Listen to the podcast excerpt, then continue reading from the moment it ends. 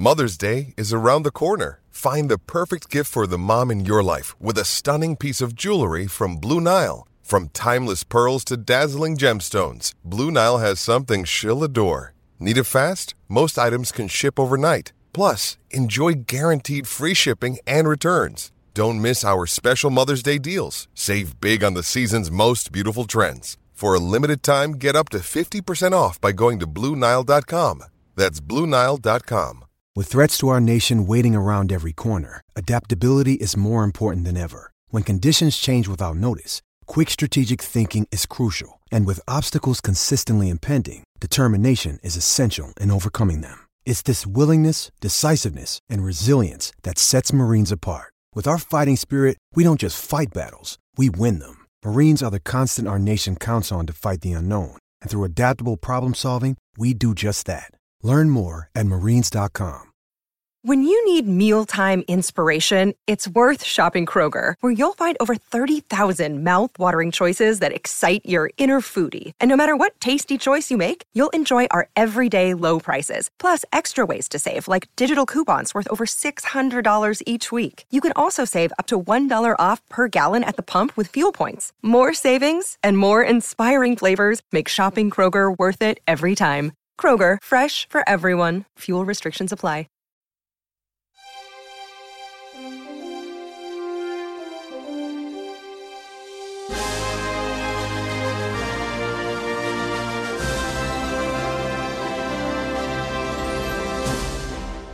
This is the Ridiculous Ashes podcast. I'm Dan Liebke. With me is Alex Bowden. Hello. We're covering historical Ashes series to find out which nation is the more ridiculous at cricket, England or Australia. And the series we've been covering this time around is the 2013-14 Ashes, which is just about to draw to a conclusion. Okay. The the way it works is uh, I nominate England's most ridiculous moments from each Test match. Uh, and Dan nominates Australia's most ridiculous moments from each Test match, and then we pick our top three and give them three, two, one points to see who won the ridiculous test. Uh, England have actually already secured the ridiculous Ashes as They three one up. Three one up uh, with uh, this final test to play. Uh, the fourth test match uh, was uh, they won that largely through the three two one nonsense dismissals in their first innings. Uh, three ridiculous dismissals, the finest of which was Monty Panesar leaving a ball that could not have missed his stumps by any sort of geometry or freakishness of physics. There was no way it was missing his stumps, but he left it anyway. Uh, two points was for Nathan Coulter-Nile's acrobatic fielding on the boundary that resulted in him hurling the ball behind his back for six. Um, but then the clincher was Graeme Swann retiring before the match, and everyone being very, very angry about it for quite a long time. Probably still, probably still now.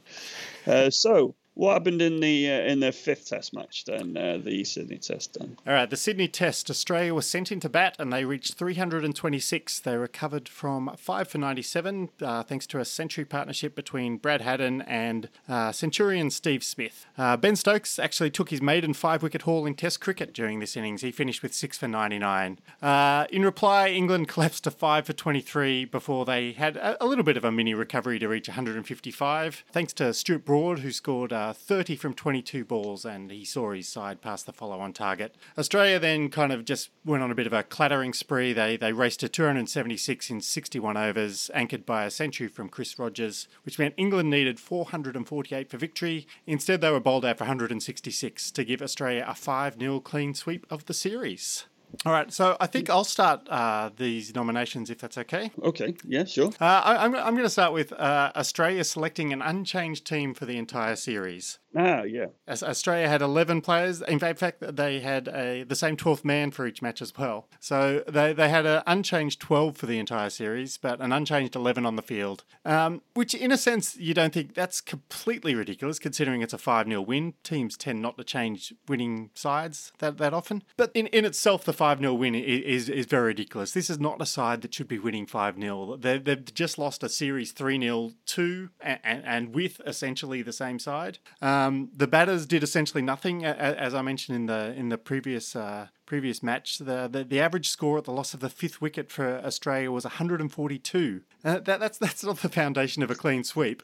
Uh, in, in, particular, George Bailey was carried along for the final couple of tests pretty much so they could just say they stuck with the same team throughout. I, don't think he was there for any other reason. He was he was not uh, pulling his weight in any sense. Except for that one over. He, yes. did, he did right that one over. Yes, he did. Uh, he, he, was dropped for the next series against South Africa, which meant he finished with a, a 5 0 uh, career in Test cricket, which is very good. Uh, in fact, I, I, crunched some numbers, and there, there are a handful of cricketers who have a 100% win record for a Test career of five matches or more. Uh, three of them have five. That's uh, Bailey, Ken Archer, uh, who was an Australian off spinner in the 1950s, and Lord Hawke, who is a fantastically named English cricketer of the 1890s.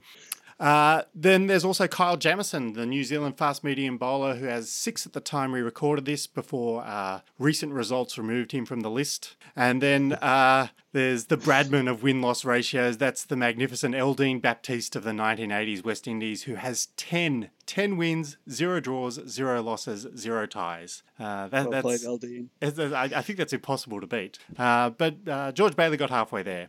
And, uh, and and I guess the the other kind of you know ridiculous aspect of this uh, five uh, 0 unchanged team was that Ryan Harris survived an entire series uh, with, without further knee damage that ruled him out of a match, and and that's kind of a minor miracle. I, I think that uh, the the twelfth man James Faulkner must have been very surprised that he was stuck with dozeneering duties for all five tests. I was about to ask who was 12th man for all those uh, all those tests because I, I, obviously have no recollection of it. James no. Faulkner. Yes. Um, yeah, I mean, I said earlier in this series they they were a funny sort of they were a funny sort of side.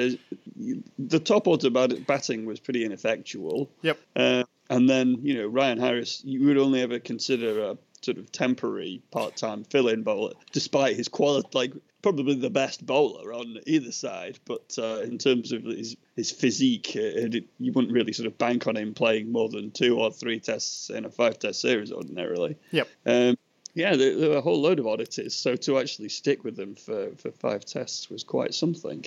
Um, if I can uh, give a, uh, a counter nomination to yeah. Australia selecting an unchanged team, I would like to nominate England selecting a changed team, yeah. as they so often seem to do in the fifth test of uh, series. But I feel like this was a particularly fine example of picking a changed team. They they gave test debuts to three players: uh, Gary Ballance, Scott Borthwick, and Boyd Rankin. Uh, of these, Boyd Rankin was also playing his final test, as it turned out, although he did play another one against them uh, right. uh, not so long ago.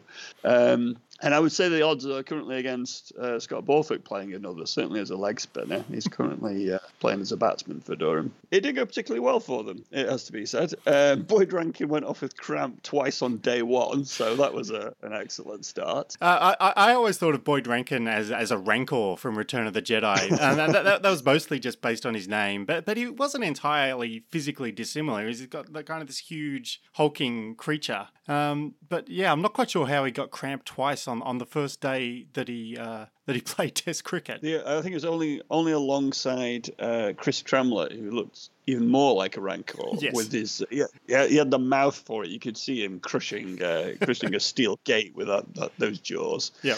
Um, Yeah, I, I think he got cramped twice on day one because he'd basically not been playing cricket for quite a long time. He'd played a couple of the warm-up matches, and then he'd just been sat around watching England get hammered for the rest of the time, um, and possibly getting hammered himself. I don't, I don't know how he yeah. this time. um, Borthwick had a pretty uh, ordinary match as well. He returned one for 49 off seven overs in the first innings, and three for 33 off six in the second, and he made one run and four runs. Um, right. He'd been called up when Graeme Swann went home, when, when Graeme Swann had retired, and he'd been playing grade cricket, including one match alongside Brad Haddin. uh, Borthwick, Borthwick said that Haddin was a good fella, and Haddin said that Borthwick would be monstered when he played against him. So I don't know what their relationship was like.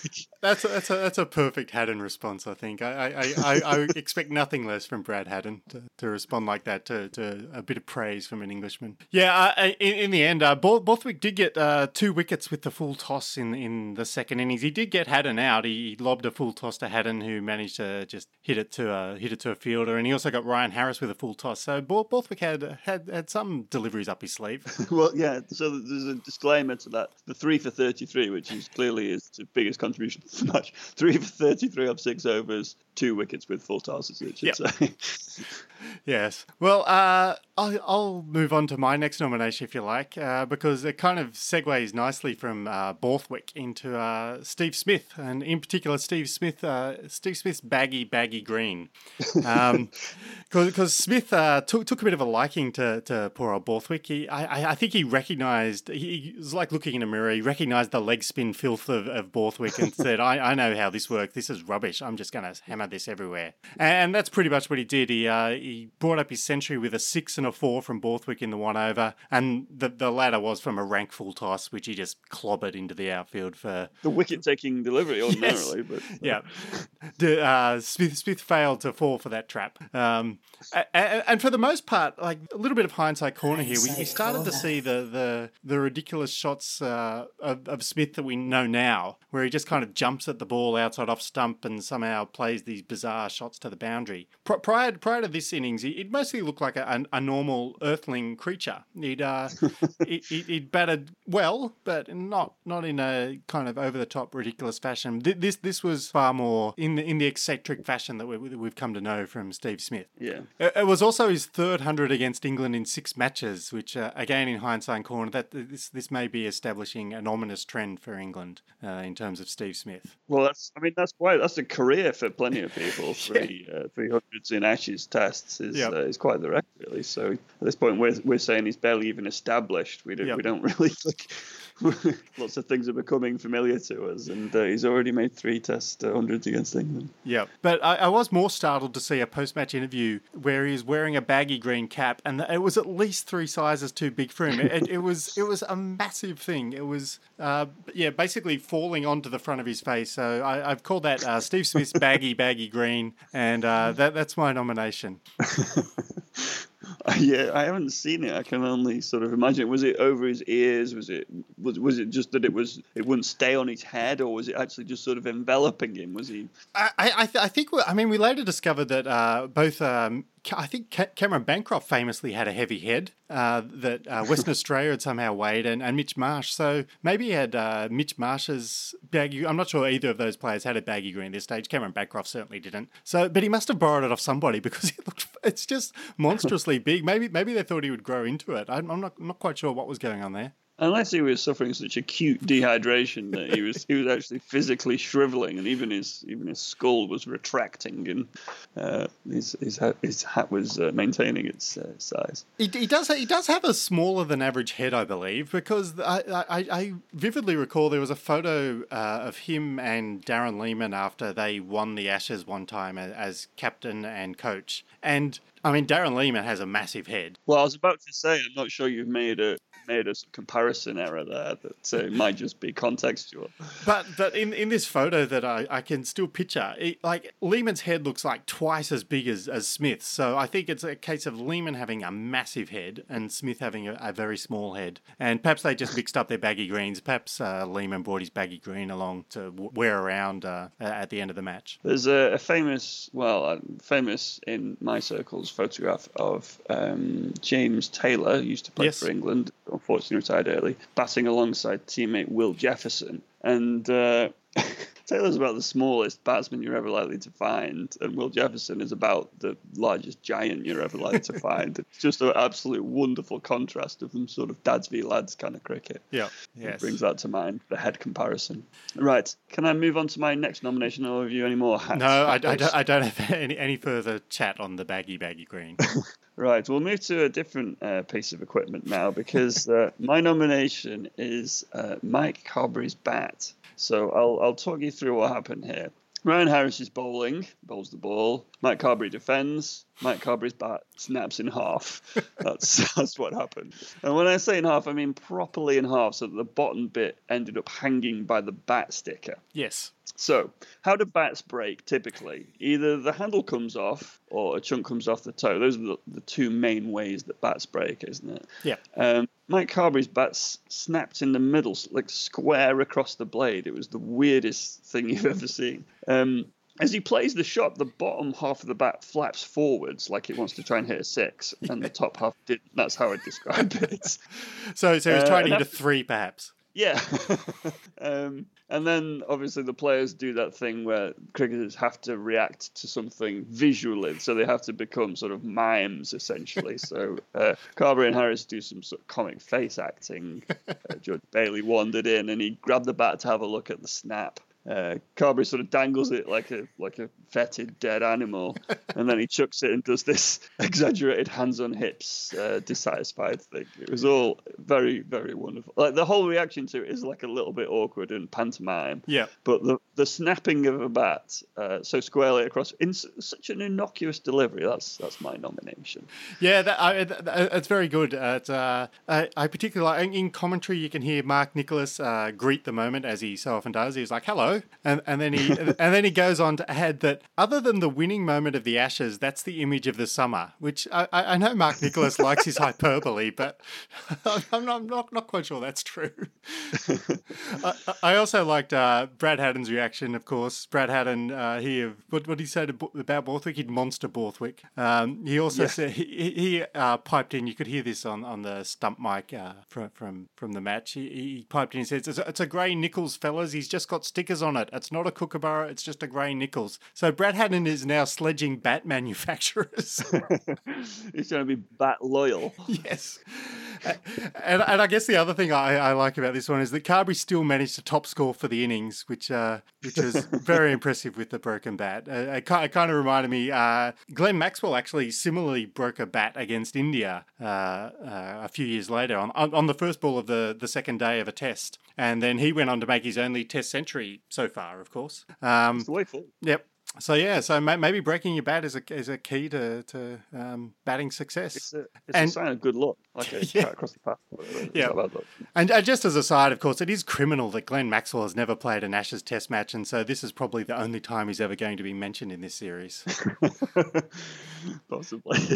we can but dream. All right, uh, I'll c- go on to my third and final nomination, uh, and and this one only comes to light at, at the end of the match, and it's uh, or the end of the series really. It's the that Nathan Lyon finished the the series with no average. Nathan Lyon was undismissible in this Test series. He uh, came out to bat on six occasions. He scored 60 runs, and not once was he dismissed, which which basically meant that if he'd been given the opportunity to bat one more time and scored as few as two runs before being dismissed, he would have had an average of 62, which would have seen him go past Brad Haddin's 61.62 to top the series batting averages for both sides. And I put it to you that that is highly ridiculous. Yeah, if I was actually slagging off uh, Nathan Lyon's batting aptitude earlier in the series, and now you throw this at me, I think if you dwell on that, that is quite a deeply, a deeply uh, ridiculous moment. A six, I mean, a batting average of sixty. I mean, is it?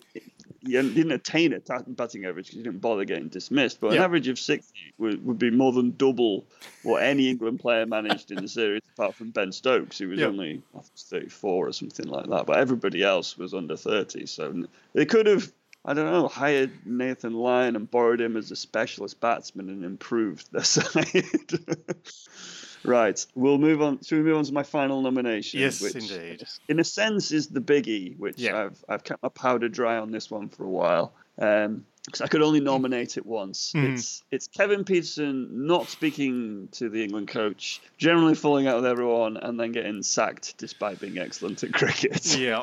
which we've we've conspicuously not mentioned throughout this series, despite the fact it was been bubbling away. But we didn't really know too much about it until this point. This is where everything suddenly came to a head, and all the stuff that had been happening previously started uh, leaking out. Yes. So the the way it happened was that uh, after the series, the ECB, the England Wales Cricket Board, sacked Kevin Pietersen. Uh, initially, they said the management team had concluded they were better off without him, and that they would be providing no further details, which I thought, which was an element of hindsight corner here. I don't even, Hindsight even know if hindsight corner applies here, or whether we felt this at the time. That was a bit optimistic. Yes. Uh, countless statements and leaks followed, often sort of delayed by legal advice. It was all very preposterously overblown.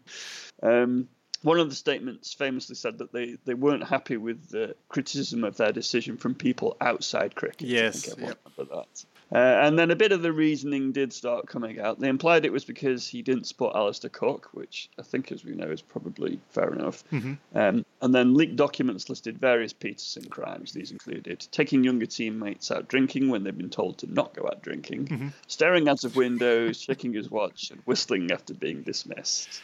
Uh, he's also supposed to have told a physio uh, that if England lost the third test, his knee was really going to be playing up.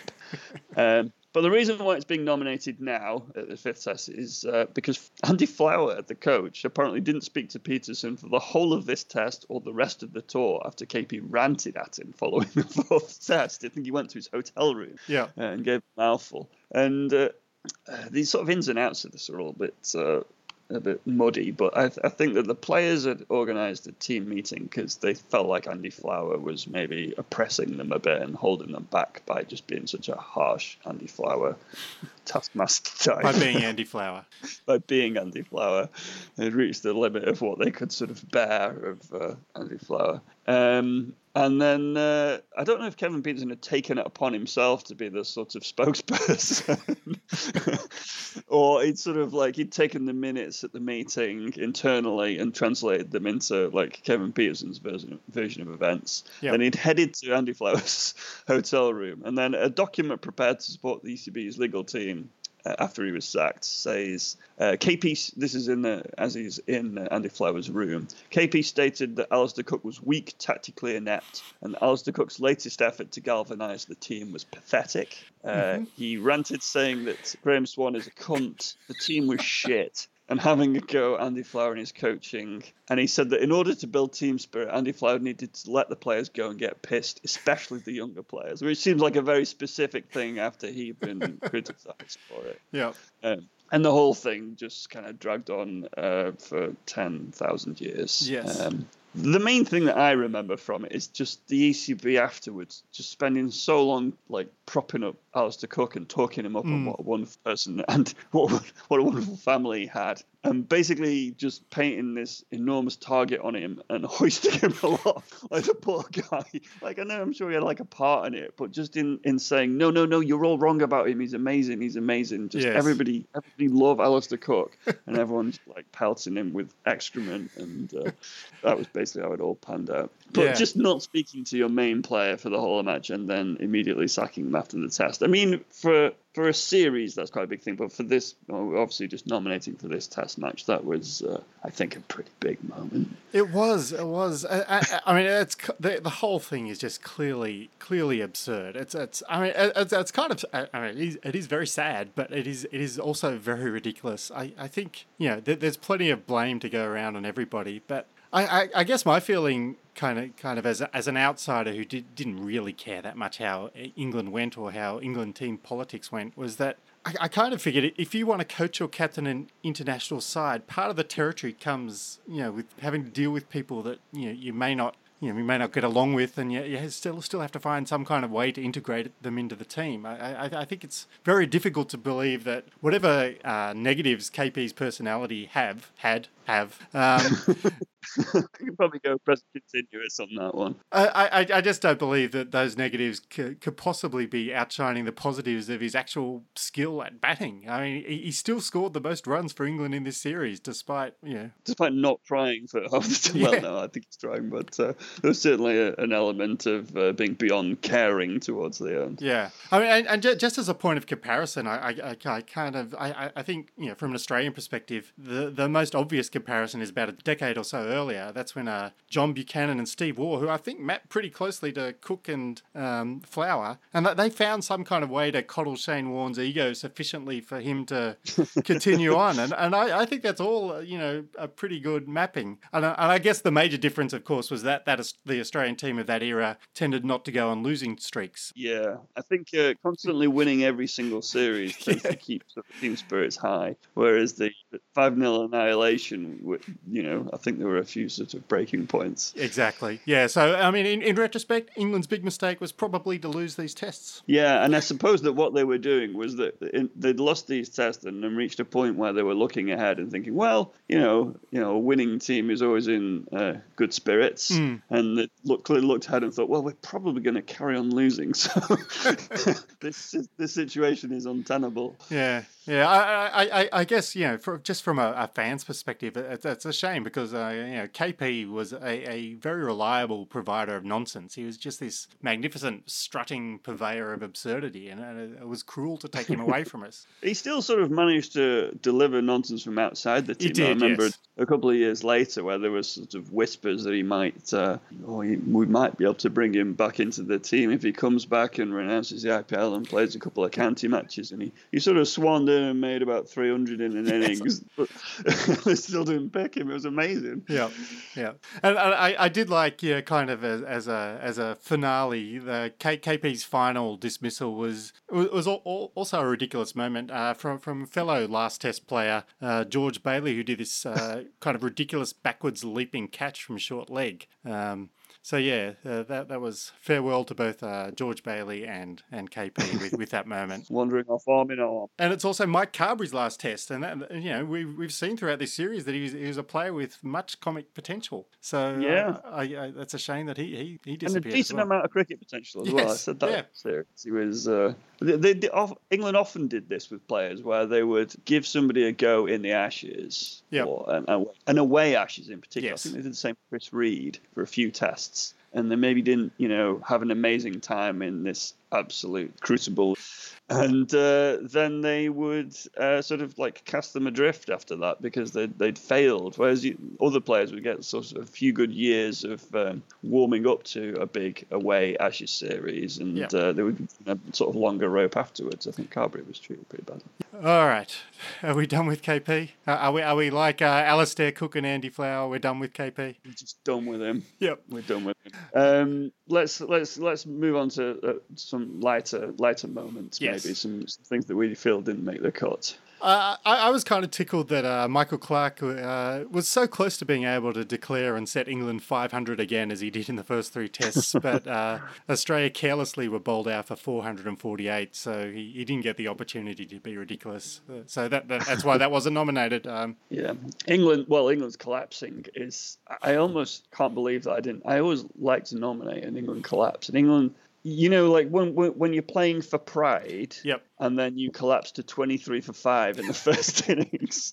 That is that is an incredible sort of. Uh, well, I, I, it's hard to take too much pride from that, isn't it? yes. And then in the second innings, their second innings lasted 31.4 overs. So Yeah. two collapses in collapse v collapse uh, from England. Um, I'm slightly regretting not nominating that. Well, I, I- think uh, I think uh, the the second innings, uh, a, st- a stat I saw, which which kind of tickled me, was that England lost their last seven wickets in 64 balls after tea, but they also scored 79 runs, so they, were- they were just having a great old time. It's pretty entertaining. Uh, Broad actually managed 72 off 74 balls in this match, which, when you consider that England, like in two innings, just about got past 300, is is Yeah. quite the uh, contribution. God bless Stuart Broad. Oh, God bless you. uh, and and uh, I, I, I guess another minor moment which didn't quite qualify. I, I, I like the way that Brad Haddin brought up his uh, inevitable first innings 50 this time. Uh, he, he defended one of Stokes' uh, deliveries back down the pitch, and Stokes just kind of let it dribble past him, you know, j- just because he was knackered. And uh, so so ha- Haddin just took off to scamper through to get his 50 while the ball just kind of dribbled to, to mid on. Um, Raced the ball to the other end, basically. yeah, pretty much. Yeah, uh, and uh, but but ju- just in general, I mean, th- this is very very much hindsight corner. But the, the, the feeling with England in this test was basically that Ben Stokes did ninety percent of things, and everybody else chipped in a percentage point each, um, which b- b- becomes more and more familiar as Ben Stokes' career continues. Uh, as as England performances go, this is one of the most ridiculous. I think I've got I've got even more that I could have nominated. Yeah, Uh, there were a couple of leaves. We had leaves in the previous match, so Yeah. I didn't nominate this time. But second ball of day two, Cook was LBW leaving a Harris delivery that I reckon it would have hit middle halfway up. It was one of those leaves. So Yeah. I mean, at least like unlike in the previous test, it wasn't first ball and he wasn't bowled, so Yep. was, you know not quite that bad. Uh, but then a bit later, Stokes was bowled leaving Siddle, which probably hit middle and off. So just, people were just very reluctant to use their cricket bats. Well, maybe they saw Carberry's bat and thought, oh, what's the point? Well, yeah, what's the point? Gonna, at least I can look after my bat. If I can't look after my stumps, I'll look after Yeah. my bat. Use this again somewhere else. Yeah. Uh, one of my favourite moments uh, from the match, which is not really worth a nomination, but um, James Anderson caught Ryan Harris in the first innings and then just volleyed the ball back at the stumps, just kicked the ball back at the stumps with such fury. it was, and I think in the was it the previous match when uh, he went for 28 uh, off uh, uh, George Bailey hit him for 20. No, that, that, that was the third test. Sorry, that was the third test. He um, and he didn't really react. but I don't know if he just sort of like just poured it all inside himself because it, it definitely gave the impression that by this point, whatever happened, he was just furious. He was just like trapped in perpetual fury. Where he even took a catch and he was just enraged about it, and Yep. kicking the ball at stumps. Yes. Um, and then another of my this is my final uh, thing I want to mention. My, my favorite, one of my favorite moments of commentary, uh, and I've already mentioned this to you just uh, to give a view behind the curtain. But I asked you who said Brad Haddin hit a four, and the entire commentary is just bash. That's the entire commentary. And I asked you who that was, and who was that? and, and, and my response was, that's fucking Brayshaw. Yeah, so James wow. Brayshaw, um, yeah, he's, uh, he, he's, he's the master of onomatopoeia. I just what I love most about this is that as an Eng- as an England fan, we don't have really very little or any exposure to James Brayshaw, but I, I hear about him a lot. So I have this sort of second-hand notion of what he is, and then uh, to sort of pick out one single word of commentary and, and for you to uh, react like that, it really amused me. Yeah. Uh, very good. All right, so we, we're going to go to the votes now? Uh, yes, let's get in it, and uh, I'm feeling pretty confident. I, I'm very scared of the votes here because uh, there, there, there's some spectacular English nonsense uh, nonsense here, and I'm not sure anything Australia's put up can match it. Um, Well, let's. I mean, there's some really good stuff all around. I, I, I feel like my strongest nomination, and it's not the most entertaining to me, to be honest. And I, I actually don't really enjoy talking about it. But Kevin Pietersen not not being involved, falling out with everybody. Your best player falling out with Yeah. everybody, not speaking to anybody, and then the team saying, "Let's not have our best player in the team, our best batsman in the team." Is that's that's world class ridiculousness, isn't it? yeah. Yeah, yeah. No, I, I don't really enjoy talking about it either, but it's uh, yeah, it's uh, it's got to be a three pointer. It's uh, it's it's right up there. The, I mean, the waves of that ridiculous can still be felt now. Yes. They're not even ripples. They Yep. you still sort of cascade past you every now and again during a summer. Yep. We never know who KP's going to be on commentary with. It's all very exciting.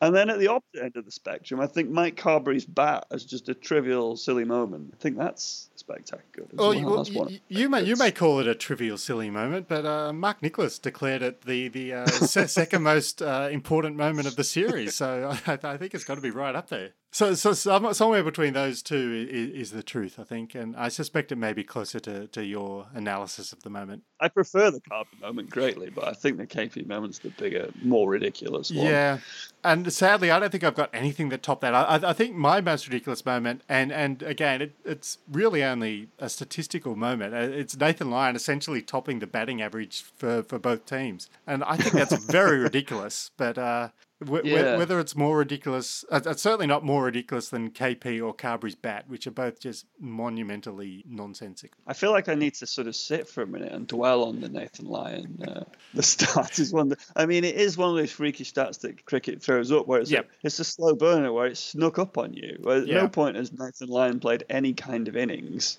but at no point has Nathan Lyon ever been defeated either. So he's he's kind crept up on the rails there. Yeah. Um, the other, I mean, the other big ones are the, the our respective team selections. I, Hmm. I think it's I think it's pretty incredible that Australia picked the same team Yeah. as you said, for having Ryan Harrison alone is quite a freakish thing. Um, Poor Ryan. And, Yeah. But I, I, you know, Eng- England's team selection, they, they had three debutants. And as far as we can tell, two of them played their final tests. yeah, well, their final test for England, right? Uh, sorry, yeah, yeah, sorry, yeah, that's entirely true. Yes, um, uh, but in itself, that's that's kind of ridiculous as well. Um, I, to to be honest, I, I I think all fight has been taken from me here. I, I, I think this this is this is an innings victory for England. I, I think I I'll, I'll let you have all three three moments for this because I, I just uh, I, Australia have been swept away. This is this has been an absolute drubbing of a series. Uh, yeah, like I say, I regret not nominating the batting collapses in a way, which were kind of part and parcel of it all um, the sort of dueling batting collapses, playing for pride and then to collapse twice yeah. in such spectacular fashion. It was really, uh, yeah, it, it, was it was England's test. I feel I feel like we should acknowledge that it was England's test. Absolutely, England's test. Uh, uh, Australia, I mean, Australia had a lot of hope after the first test of this series, where they they you know won the test and won the won the ridiculous test as well, which which is we've seen is a difficult thing to do. But uh, th- this was from pretty much that point on, they they just had no answer to England, and I, and I think that kind of culminates here. I, I, I went through what Australia were doing ridiculous wise, and you know I've got Steve Smith wearing a slightly too big cap. Uh, that's, that, that, that's it. I mean, England. I mean, cricketers talk about momentum all the time, yes. and this that's the story of this series, isn't it? It's England, you know, a little bit of a, a shaky start, uh, losing the first test, but uh, by this point, I mean, if the, if this had been like the 1997 Ashes and there'd been a sixth test, yes, I can't imagine what would have happened. I don't know who would be. I, I don't think they would have been able to put out an 11 for a start. I think down to eight or nine players. Um, and uh, yeah, it would have been quite something to see, but uh, I'm glad it didn't happen. Yes, well, so congratulations to England. Uh, a 4 1 uh, ridiculous Ashes win. Not not quite the cl- clean sweep, but uh, next best thing, surely. Yeah, I think I'm happy with that. I feel like uh, they're you, giving you, a good account of themselves. Yeah, salvage something from a, a series that a lot of England fans would otherwise not choose to revisit. All right. Well, thank thank you for listening to to our coverage of the 2013-14 Ridiculous Ashes. Uh, we hope you've enjoyed it. You can check out Alex's website. That's kingcricket.co.uk. You can check out mine. I'm at liebcricket.com, or you can follow us, or and or you can follow us. You can follow all three of us on Twitter. You can follow the King's tweets. That's Alex Lieb Cricket. That's me. And if you want some you know hybrid blending of the two of us that deals mostly in just this sole podcast, you can also follow uh, Ridiculous Ashes. And uh, we will record a new series soonish. The, the the best way for you to get that series when it drops is uh, to subscribe to the podcast, of course, and and you'll get that next series. And we don't know what it is yet, but you'll get it as soon as it comes out, and you, then you can avoid uh, spoilers. So again, thank you for listening, and we will see you next series. Silly.